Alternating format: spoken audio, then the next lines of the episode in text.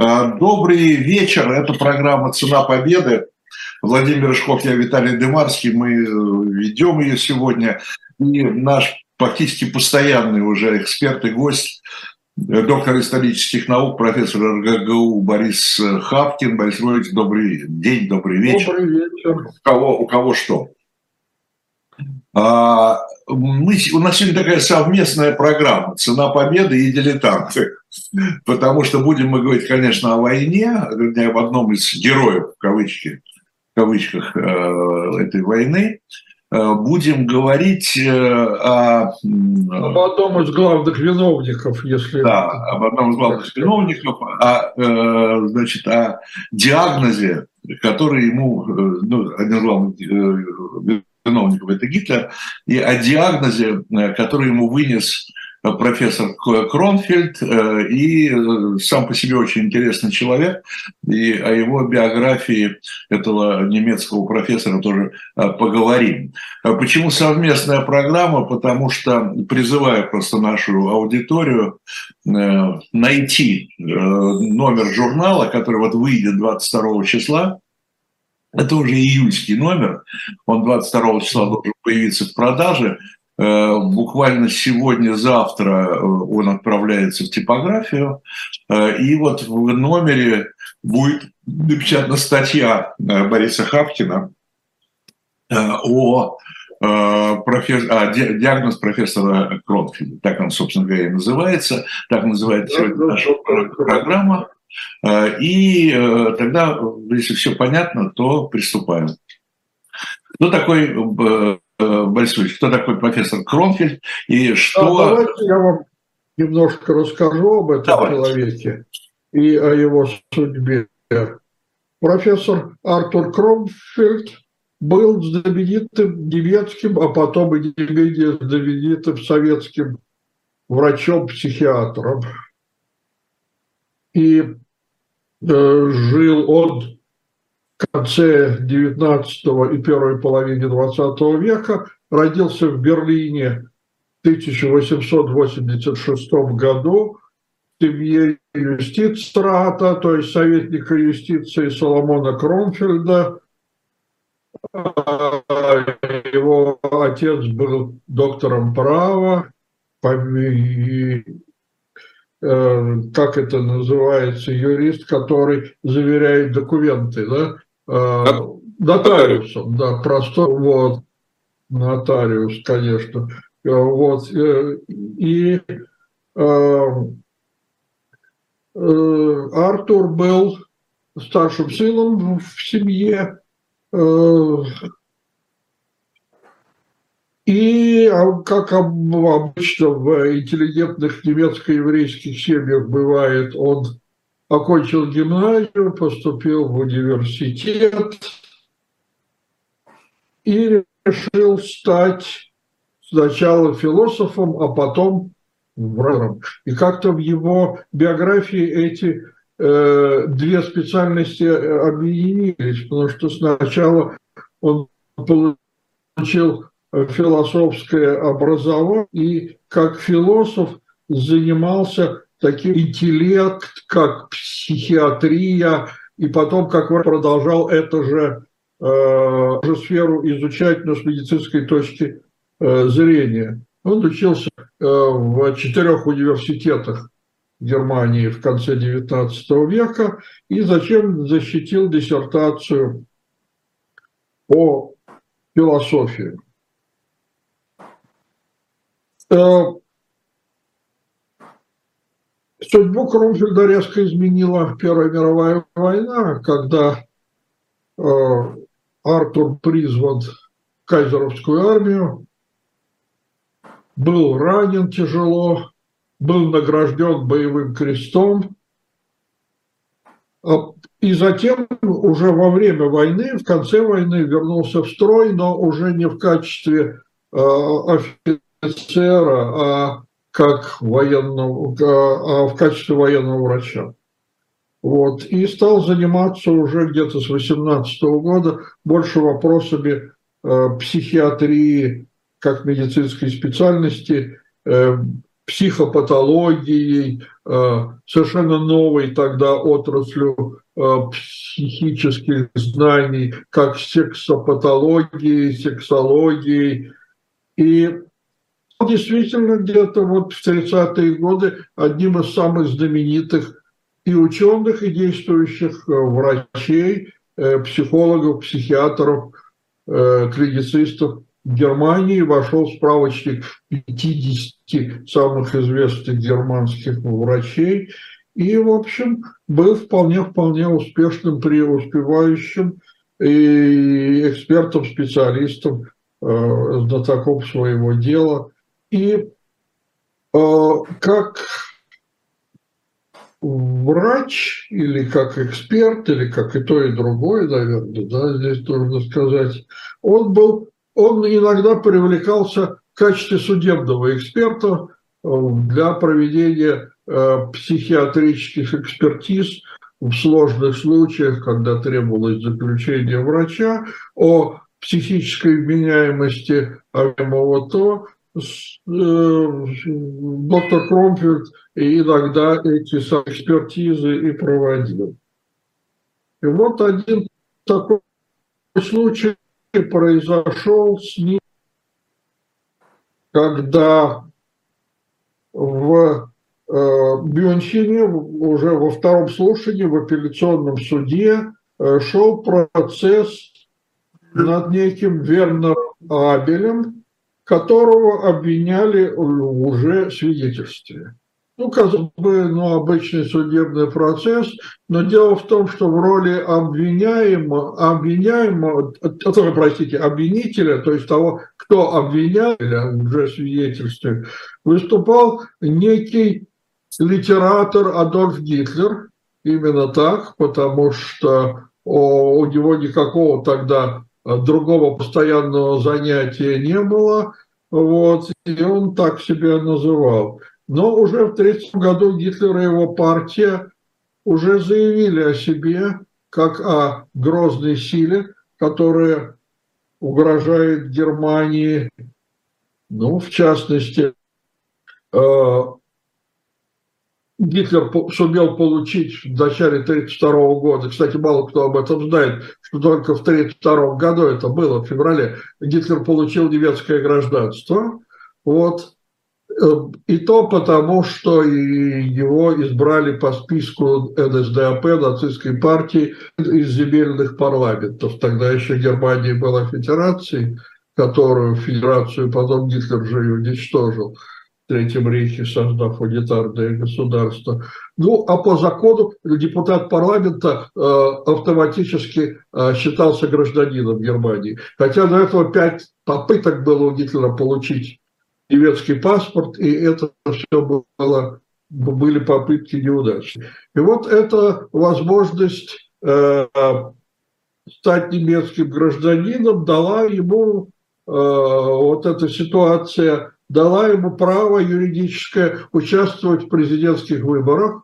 Напомню вам, что в 1932 году в Германии выбирали президента империи, и этим президентом стал генерал-фельдмаршал фон Гинденбург, он был переизбран на второй срок, с примерно 49 процентов, и сколько там, запятой, э, голосов, почти половина, да, были отданы за Гинденбурга, но Вторым кандидатом на президентских выборах 1932 года по числу набранных голосов был Адольф Гитлер с 30%. Ну, напомню, что третьим был Эрнст Стейнман, о котором мы говорили в прошлый раз, да, с Виталием Да, да, да. Вот, значит, но вот этот, политический, э, этот процесс по обвинению во лжесвидетельстве мог стоить Гитлеру политической карьеры потому что речь шла о том, что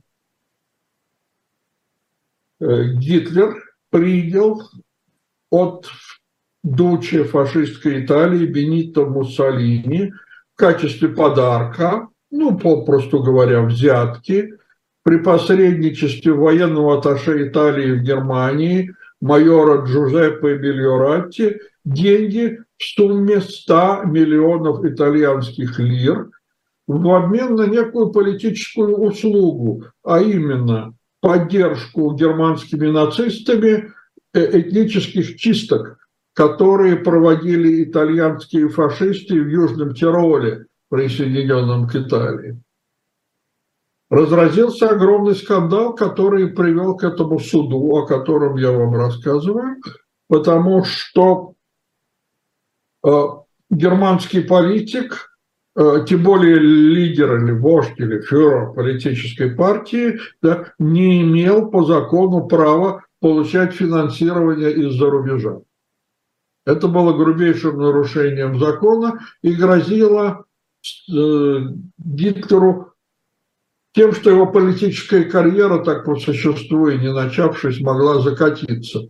К несчастью, этого не произошло тогда, в 1932 году, но такая возможность была весьма реальный. И зависела, судьба зависела в данном случае от экспертизы, которую дал доктор Кромбет. Э, э, дело в том, что Гитлер обвинял своего процессуального оппонента Вернера Абеля в том, что тот лжец и сумасшедший, и психически ненормальный.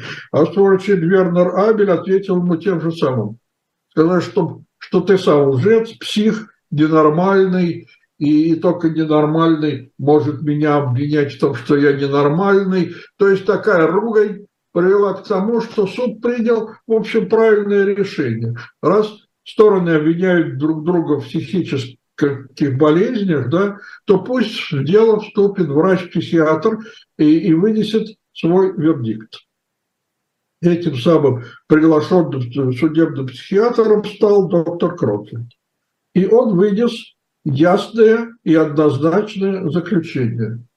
Гитлер – ярко выраженный психопат. А в отношении Абеля? А Абель, хоть и, э, истерический тип, но психически нормален и может нести ответственность за свои слова. Борис Львович, я, да. я вообще не врач, в этом ничего не понимаю. А психопат – это диагноз, это болезнь. Да, это медицинский диагноз. Психопатическое состояние – это такая болезнь, которую надо лечить. И лечением этой болезни занимался, в частности, доктор Крофтер. Был одним из создателей школы психиатрии, которая занималась психопатическими расстройствами и их лечением. Ну вот, значит, какое решение выйдет суд? Напомню, это 32 год летом, июнь 32 года. Согласно судебному постановлению, свидетель Гитлер был осужден на штраф 800 марок за отказ от дачи показаний, а Гитлер устроил в зале скандал, заявив, э, что он – это партия, а партия – это он.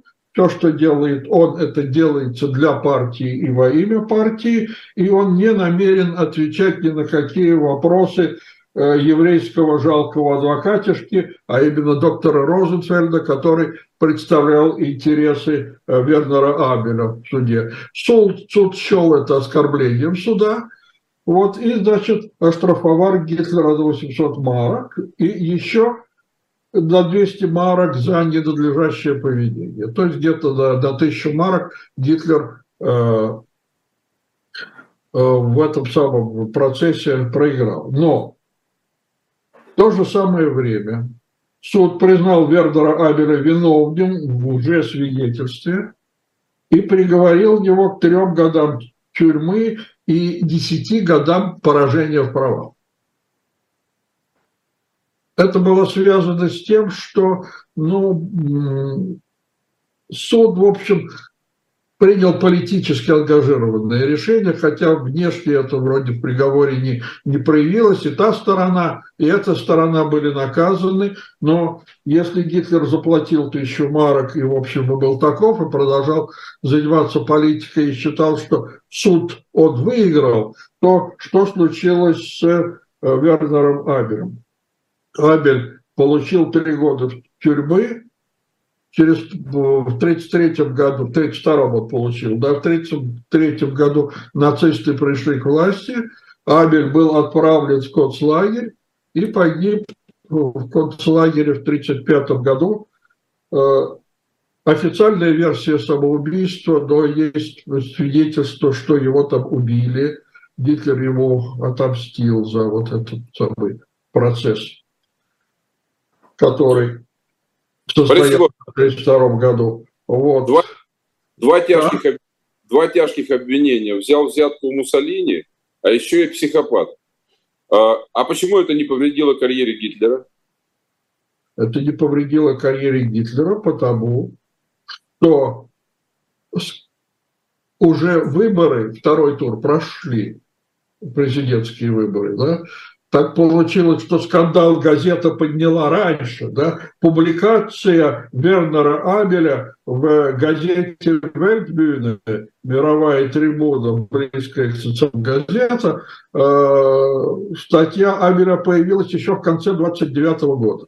Но обрушилась сразу на Вельтбюhne вся нацистская пресса по обвинению в, э, в том, что Абель сам человек непонятно каких взглядов, и что он близок к нацистам, и что он им мстит. Это на самом деле было так, потому что Абель был членом вот этой самой пронацистской организации «Консул», которая расправилась над доктором Ратенау, министром иностранных дел Германии. И это были ультраправые политические террористы. И в то время действительно э, Вернер Абель был с ними связан, но потом он от них отошел и стал разоблачать их политику. Вот. А что касается взятки, то он был свидетелем этой встречи э, майора Миллератти с Гитлером и Герингом. Так что он это свидетельствовал как, как, как можно сказать, очевидец этих событий. Почему это не привело к тому, что Гитлер не проиграл, э, а наоборот как-то его карьера пошла в гору, и э, он был назначен в 1933 году канцлером Германии, тем самым Гинденбургом, который э, победил на президентских выборах 1932 Нет, года. А, а вторая очень... вопроса. Диагноз психопат. Почему этот диагноз не подтвердил? Или нацисты его скрыли от народа? Не просто психопат, а ярко выраженный психопат. Понимаете? Это вот как раз очень характерно для поведения Гитлера, и Кронфельд об этом пишет, он приводит примеры. Э, он же наблюдал Гитлера, можно сказать, непосредственно три дня во время этого процесса, и вел записи, и в общем, он доказывает, как врач, свою, свой диагноз. Почему это не сказалось на карьере Гитлера?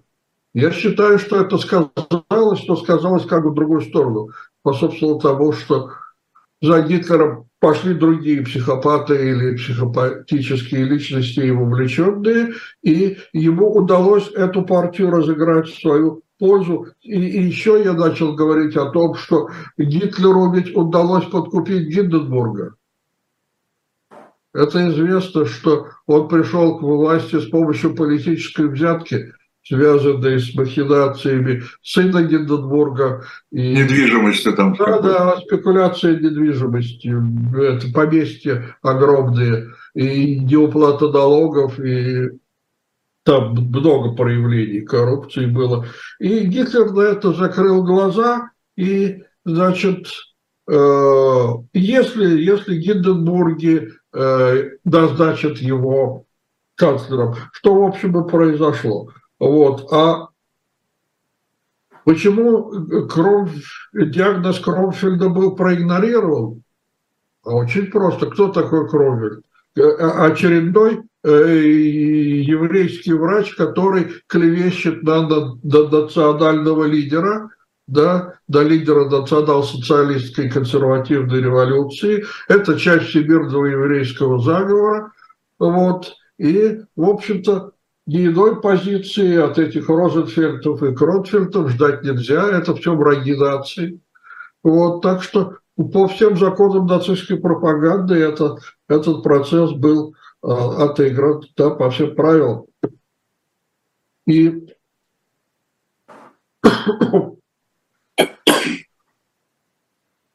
если позволите, некоторые характеристики э, Кромфельдом данные я прочту. Значит, он писал о Гитлере. Э, психиатр называет Гитлера плохим актером, разыгрывающим роль императора. Это вот по судебным наблюдениям.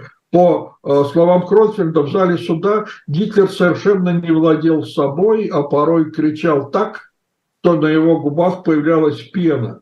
Взрывы звероподобного бешенства и общие фразы о своей спасительной миссии были единственным ответом на конкретные вопросы, отвечал врач. В характере Гитлера психиатр усмотрел такие черты, как трусость, лживость, самообожествление, тщеславие, истеричность, садистическую жестокость, повышенную раздражительность, полное отсутствие сострадания и склонность к мистике и суеверию. И на этом фоне, ну как э, сексопатолог, значит, Кромфельд видит и ярко выраженные э, расстройства в психо э, сексо, в психосексуальной сфере, да, вот, он пишет, что Гитлер ненормален в половом отношении. Вот, так что понятно, что когда Гитлер пришел к власти в 1933 году, Кромфельд имел все основания опасаться за свою жизнь.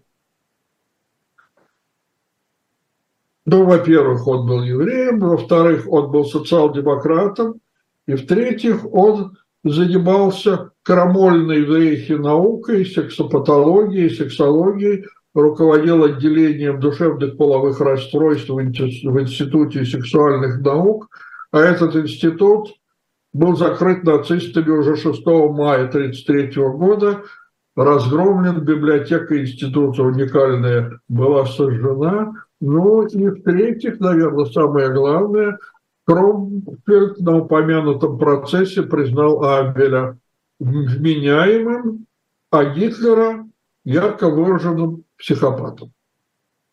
Значит, в 1934 году нацисты лишили Кромфельда ученых степеней, он был доктором философии и доктором медицины, и научных званий, он был профессором медицины, и запретили частную медицинскую практику. Ну, как можно запретить частную практику? Вообще-то это совершенно незаконно, вот, но это было сделано следующим образом. Э, просто не Кромфельду э,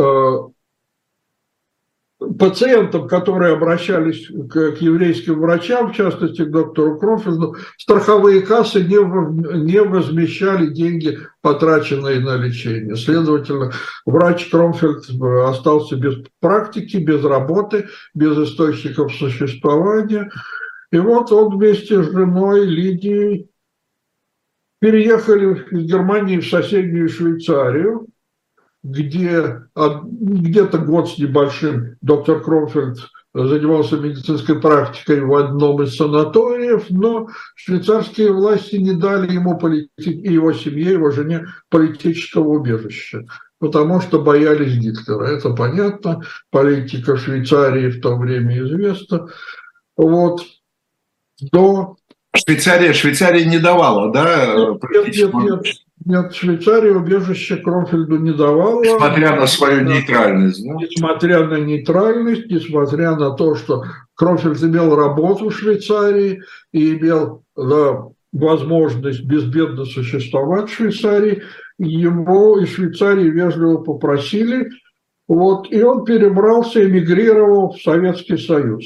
Дело в том, что еще в 1933 году э, молодой коллега, ученик Кромфельда, доктор Эрих Штернберг эмигрировал из Германии в Советский Союз, и э, они были в переписке, и, значит, доктор Штернберг рекомендовал своему старшему коллеге воспользоваться этим путем и обратиться к советским властям с ходатайством о, о въезде в страну и о политическом убежище, что...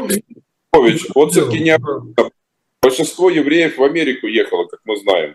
Да. Эйнштейн, Эйнштейн и так далее. Может в СССР быть, тоже не, не, не так уж мало евреев ехало. Тем может более... быть, связано с тем, что он был человек левых взглядов, социал-демократ? Совершенно верно, он был социал-демократ, был человек левых взглядов, и еще один очень важный момент. Он был врач-психиатр. И Советский Союз нуждался в таких врачах. В частности, для того, чтобы лечить советскую высшую номенклатуру, как теперь это называют элита. Да?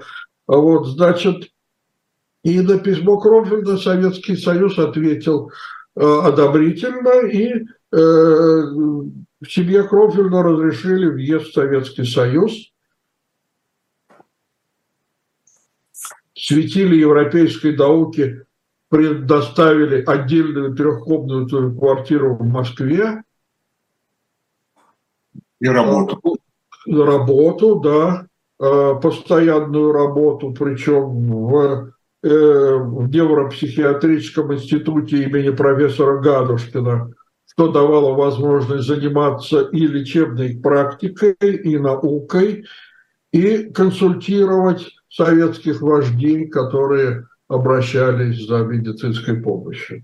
Есть такая версия, что даже Сталин прибегал к консультациям Кромфельда, но я не нашел доказательств того, что Кромфельд консультировал Сталина. Хотя, ну, других советских вождей, да, он лечил, или, как врачи говорят, консультировал. Вот, значит, Крофельд привез из Москвы, а, простите, из Швейцарии в Москву свою огромную библиотеку, коллекцию французской эротической бронзы, роскошную мебель. То есть в Москве он устроился очень хорошо, учитывая, что большинство иммигрантов бедствовали, в том числе и коммунистов. Вот. Крумвель через год после приезда в СССР уже получил советский паспорт. Кстати, за год он выучил русский язык так, что мог читать лекции по своей медицинской специальности по-русски. А он преподавал еще? Да, да, конечно, он был профессором, да в медицине, преподавал, вот, писал статьи, статьи, правда, писал по-немецки, и книги тоже писал по-немецки о теории клиники шизофрении, и вот консультировал высокопоставленных советских и партийных начальников.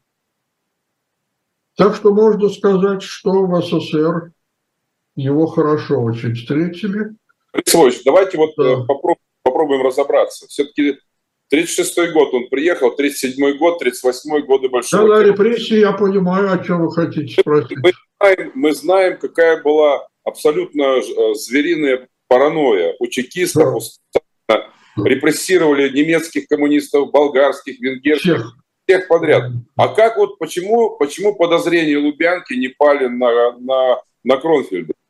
Ну, немец... Да, да, немец, да еще Э, который сдал Гитлера. Ну, сдал, не сдал, но, по крайней мере, встречался с ним, да. Вот.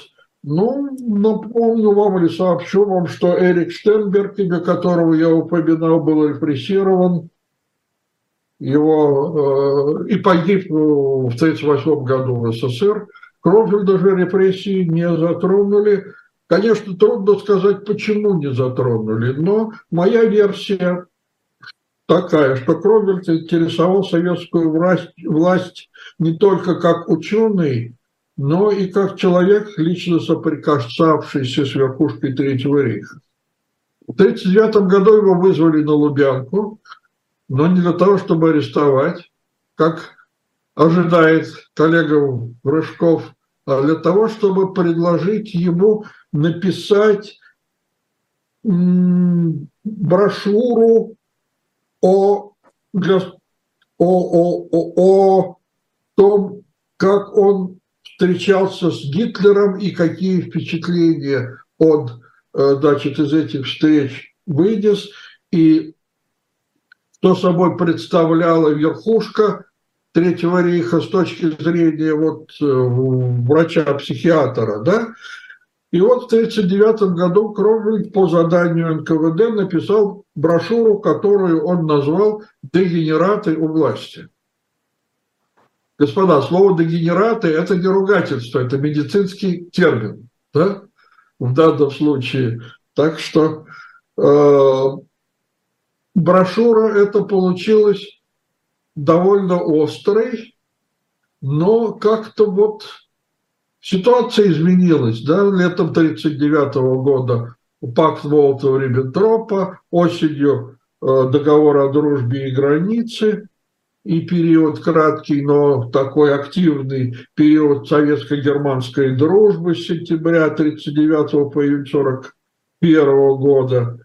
И о нацистских дегенератах у власти в СССР предпочитали вслух не говорить. Брошюра Кромвельта э, была издана для служебного пользования тиражом 50 экземпляров. То есть для ознакомления вот высшего руководства. Это в каком году? Это в 1939 году первое издание. Знаете, интересная вещь, извините, что в, я просто смотрел Кронфельда в Википедии, они пишут, э, что вот это «Дегенераты у власти» издано в 1941 году. Я так понимаю, что в 1941 да. году переиздано, видимо. Совершенно да? верно, я об этом как раз и хочу сказать, что как только ситуация изменилась, а она изменилась после нападения Германии на СССР,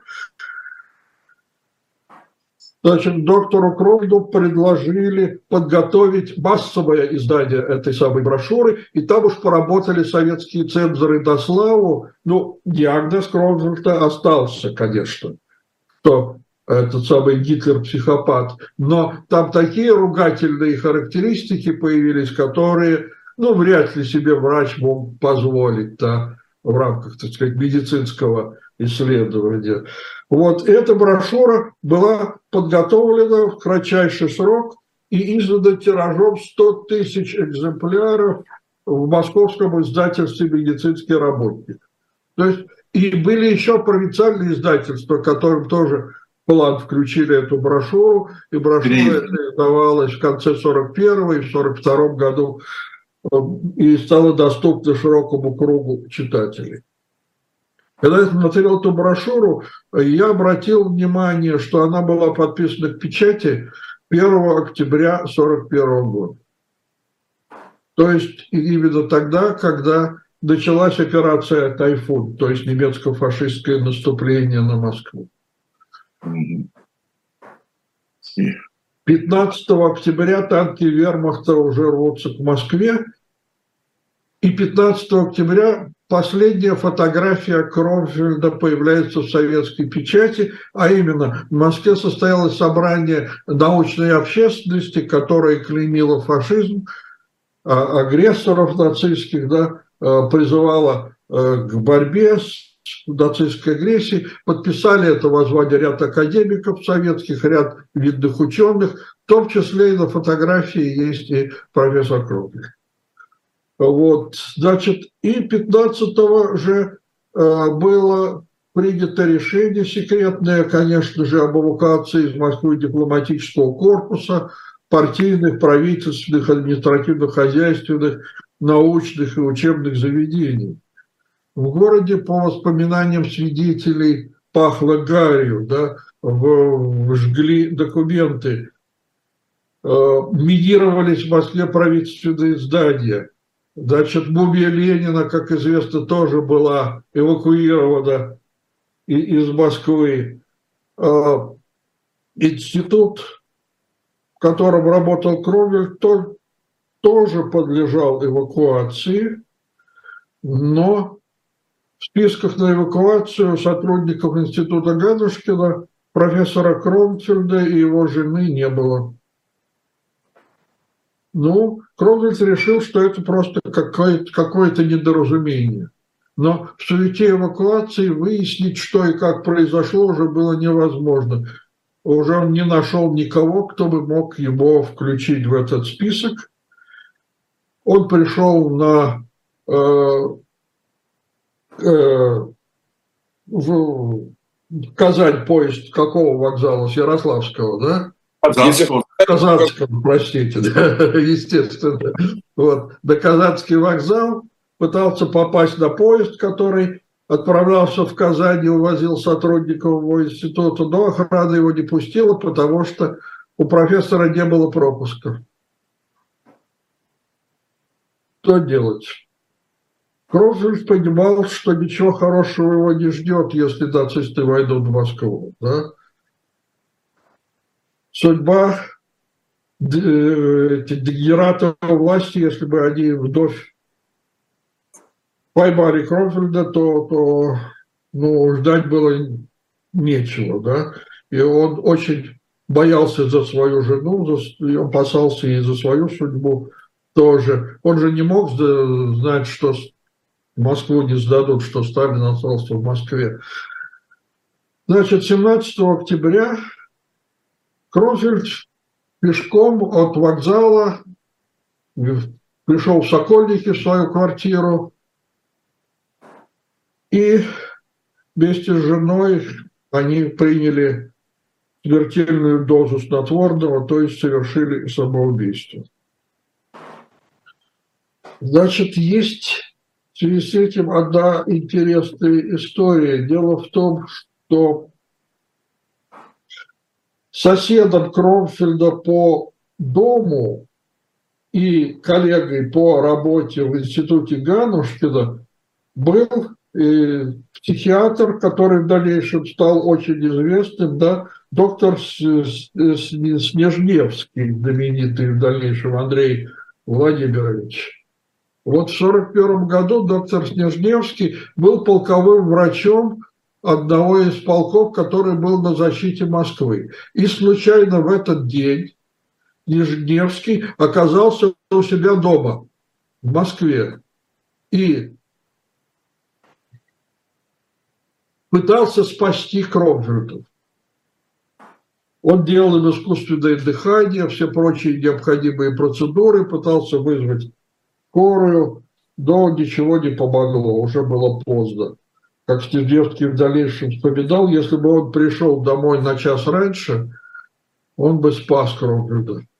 Значит, Крофельд умер тогда сразу, жена была доставлена в больницу, где она умерла на следующий день, жена Крофельда. Ну вот, так что такая история, да. Ну, а доктора Стежневского вы, конечно, знаете, что это тот самый, который ну, в общем, был в какой-то степени учеником Кромфельда и, и придумал, изобрел, открыл, не знаю, как сказать, э, такую болезнь, которая была присуща только советским людям и некоторым гражданам социалистических стран, назывался она вялотекущая шизофрения. А, диагноз ставили диссидентам, и ставил этот диагноз именно доктор Снежневский, да, ну, в мировой психиатрии этот диагноз не признавался, эта концепция была объявлена ложной, уже научной, но, тем не менее, в советской репрессивной психиатрии доктор Снежневский да, свое имя запечатлел. Кстати, этот же диагноз он Снежневский поставил, например, Владимиру Буковскому, да, известному советскому диссиденту. Но в общем, это к доктору Кругельду имеет только косвенное отношение, потому что Стеневский говорил, что он ученик Кругельда. Но Борис да. Но я... не был, да, извини, Володь, а Крон, при Кронфельде, при работе Кронфельда в Советском Союзе э, психиатрия еще не использовался. Нет, нет, нет. Это, э, это уже позднее было. Изобрел доктор Стедневский уже после, где-то в 60-е годы. Вот, когда его карьера резко пошла вверх, он стал академиком, и, значит, и ученым академиком, секретарем в Академии медицинских наук, это вот где-то вот в то время. Вот. Нет, Кромвель к этому не, никакого отношения не имел. Вот. Хотя он разрабатывал методы э, лечения, ну, довольно жестокие методы лечения других психических болезней, но, но не этой. Вот. Но, значит, так или иначе, э, после смерти доктора Кронфельда осталось более двух сотен его научных трудов. Эти труды долгое время были забыты, но теперь вот э, врачи, психиатры и немецкие, и, и российские э, обращаются к наследию Кронфельда и изучают его труды и используют и достижения его науки, ну, в частности, вот в области сексопатологии он сделал Кстати. много, да. Но самое известное произведение, так уж получилось, да, это тоненькая брошюрка «Дегенерация власти». Которой... Кстати, поскольку вы заговорили о сексопатологии, э, вы постеснялись сказать его его диагноз в отношении Гитлера, кстати, что касается сексуальности. сексуальности. Значит, он считал, что Гитлер человек нетрадиционной сексуальной ориентации, точнее, он бисексуален. Вот. Но э, э, он пишет, Кроцель, что у Гитлера не было постоянных связей с женщинами, ну, действительно, это до какого-то времени так, но потом все-таки, мы же знаем, появилась эта самая, э, как ее звали-то, Ева Браун, да, вот, да, так что, вот, но то, что у Гитлера были сексуальные партнеры мужского пола, это тоже известно. Об этом, кстати, Кровель пишет, и один из них называет Рема, того самого, которого Гитлер-то и убил во время расправы в ночь длинных ножей лидера СА М. Кстати, РМ был э, свидетелем, а может быть даже и участником вот этой самой операции по передаче итальянских 10 миллионов лир в пользу нацистской партии. Может быть, поэтому с ним тоже надо было расправиться. Там дело очень темное. Это все политические гангстеры, вот, с которыми пришлось иметь дело к Ротшильду. Вот. Детей не было у Кронфельда? Детей у него не было, да. У Кронфельда, я имею в виду. Не было, не было. У него осталась там какая-то племянница, но, но детей у него не было.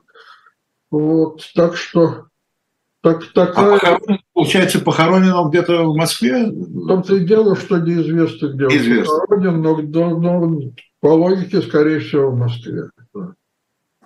Да, Борис я еще такой интересный факт, э, такой интересный факт обнаружил, что он помогал э, вооруженным силам Красной Армии, разрабатывал методики для летчиков, то есть да. его не, не только чекисты использовали, но получается, что и он в интересах Министерства обороны СССР тоже поработал. Ну, это психи- тесты на психиатрическую устойчивость.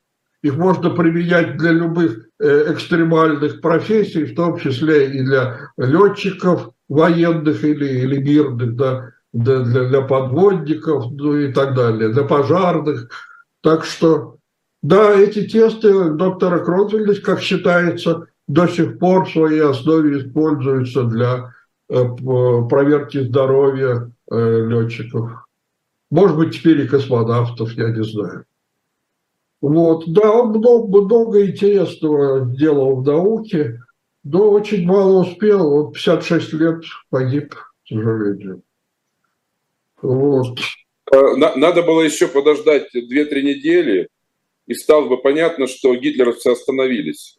Да. Просто какая-то да. была такая отчаянная у него ситуация. Вот это страшная октябрьская неделя, когда в Москве началась паника, когда не работало метро да, когда все бежали, кто эвакуировался, а кто просто бежал неизвестно как и куда. А его, а его не взяли, да? Да. А он пришел на вокзал с женой, и что? Поезд ушел без него. И охрана, которая охраняла вокзал, требовала пропуск. Пропуска у него не было. И, и говорить было не с кем. И никто его не хотел слушать.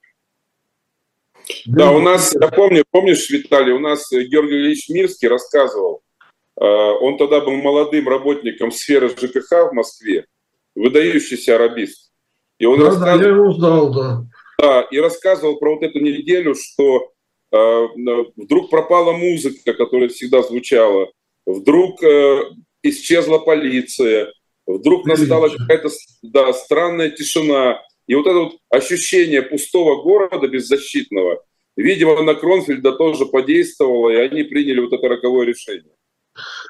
Да, наверное, это так, мы уже точно ничего никогда не узнаем, к сожалению. Вот. Но мы знаем, что память о нем жива, вот врачи его знают, все псих, театры и советские, и немецкие. Вот я перед тем, как с вами беседовать на эту тему, зашел на сайт берлинской клиники Шарите, где работал одно время доктор Кромвель, и нашел страницу его памяти. Так что вот специалисты его знают, уважают. А вот в этом пантеоне э, деятелей сопротивления, антифашистов, он входит в него? Или он все-таки особый случай? Я считаю, что он особый случай, хотя он был антифашистом хотя бы еще и в Германии. Э, в конце 20-х, начале 30-х он выступал с антинацистских позиций, и он участвовал в антифашистской пропаганде в СССР, правда, недолго, вот э, летом и в начале осени 41 -го года. Я вот не знаю... Главный его э, труд антифашистский – это вот эта брошюра о которой мы с вами говорим. Вот. А насколько... Вот эту брошюру, извините, у меня вот э, э, Борис Львович мне прислал да. э, обложку. Я не, честно вам скажу, у меня не хватает технических знаний чтобы ее показать здесь по зуму, как это делается. Вот. Но э, она есть э, в журнале. В журнале она будет, и там будет. Поэтому вы можете, когда выйдет журнал, там все можно будет посмотреть, в том числе и как выглядит эта брошюра под названием «Дегенераты у власти». Вот. А вот э, вопрос. Все-таки приехала светило, как вы сказали, в 1936 году приехала светила из Европы, из Германии, приехала в Москву, стала работать. Вот э, газета «Правда», советская пропаганда еще до войны, они как-то использовали в пропаганде сам факт, что, глядите, какие знаменитости к нам приезжают. Да, какие... конечно, его ну, имя было известно в Европе, в Германии, в частности, и советская пропаганда об этом писала. Вот, что вы Но... Гадушкина его вот такой замечательный профессор. Да, человек выбрал э, страну социализма, страну Ленина, да, да, приехал. Да. Для того, чтобы строить социализм, да. Ну, тогда, тогда вообще был, э, ну, я не могу сказать, что такой прям поток беженцев в Советский Союз, но многие были европейские евреи, которые приехали Э, которые приехали э, в Советский Союз. Да, строить социализм, да. Но большинство из них строили социализм моего дедушки в Биробиджане, а не в Москве, в Ленинграде, Киеве или других крупных городах. Вот, это тоже известно.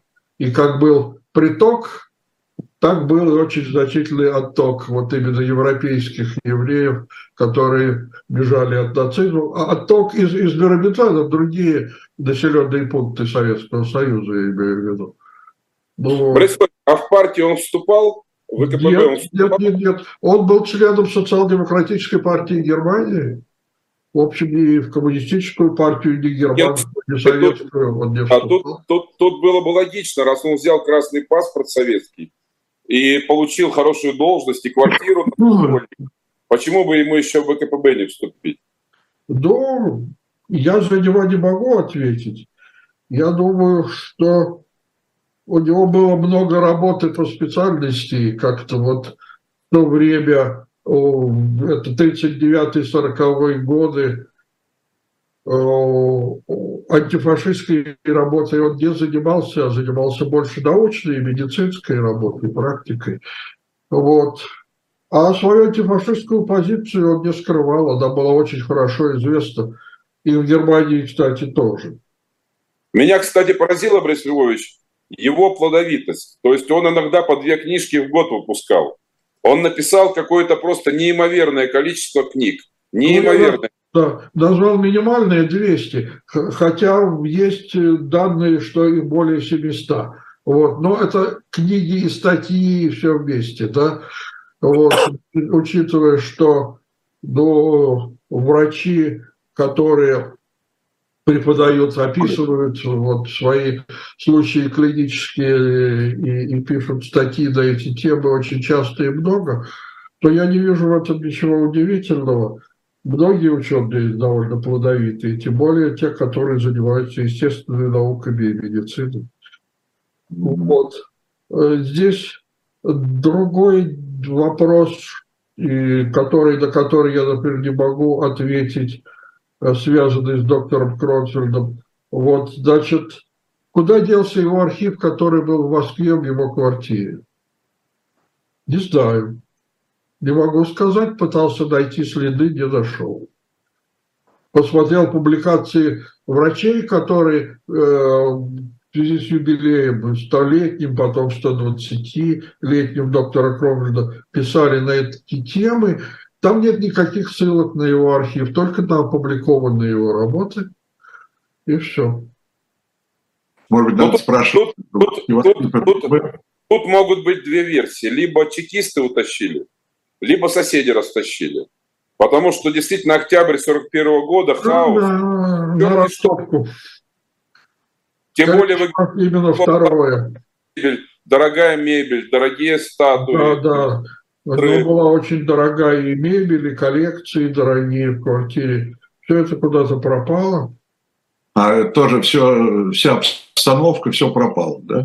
Ну, квартира, да. квартира. А известно, какая квартира у него была? Да, а? известно, у него была квартира вот в этом доме института Ганушкина, где жили Э, Какой район Москвы? Сокольников. Э, специалисты. А, то есть недалеко от самого института, да? Да, да, да.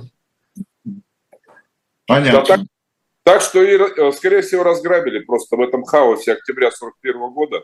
Скорее всего, просто разграбили. Да, там Ар... мародерства было очень много тогда тоже в Москве. Архив могли пустить на, на Ростов либо просто выбросить. Да. Ну да, какие-то люди потом пришли туда жить, и все. И...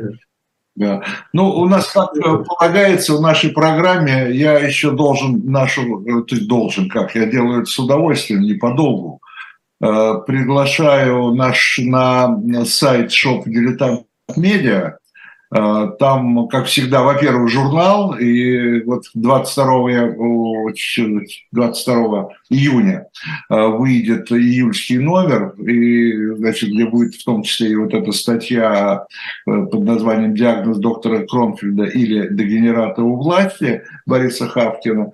А там будет много другого интересного, там, ну, мы будем об этом еще говорить в самом в программе «Дилетанты», которая выходит по пятницам, вот. Ну и, как всегда, в этом магазине Shop Дилетант Медиа вы можете приобрести историческую литературу. А, в частности, например, книжка появилась «Русский мисопогон». Честно вам скажу, я не знаю, что это за слово «мисопогон». Я только знаю о том, что э, там довольно много любопытных историй. Например, почему Петр I э, решил э, заняться бродо, бродобри тем, почему, э, почему он заставлял э, значит, бороды сбривать, ну и так далее и тому подобное. Там, короче говоря, там целая, целый такой, целая серия, целый сериал э, различного рода исторических анекдотов, но анекдотов в смысле коротких и любопытных историй, а не придуманных историй. То есть истории реальные, но их тоже вот например, во многих иностранных языках это называется анекдот. Ну, что еще сказать? Читайте журнал, слушайте э, программу «Цена победы», э, слушайте Бориса Хавкина. Не последний раз, я надеюсь, у нас, Борис Иванович. Спасибо вам большое, коллеги. До новых встреч. Да, до новых встреч. Это была программа «Цена победы». Владимир Рыжков, Виталий Дымарский и наш гость, профессор РГГУ Борис Хавкин. До встречи.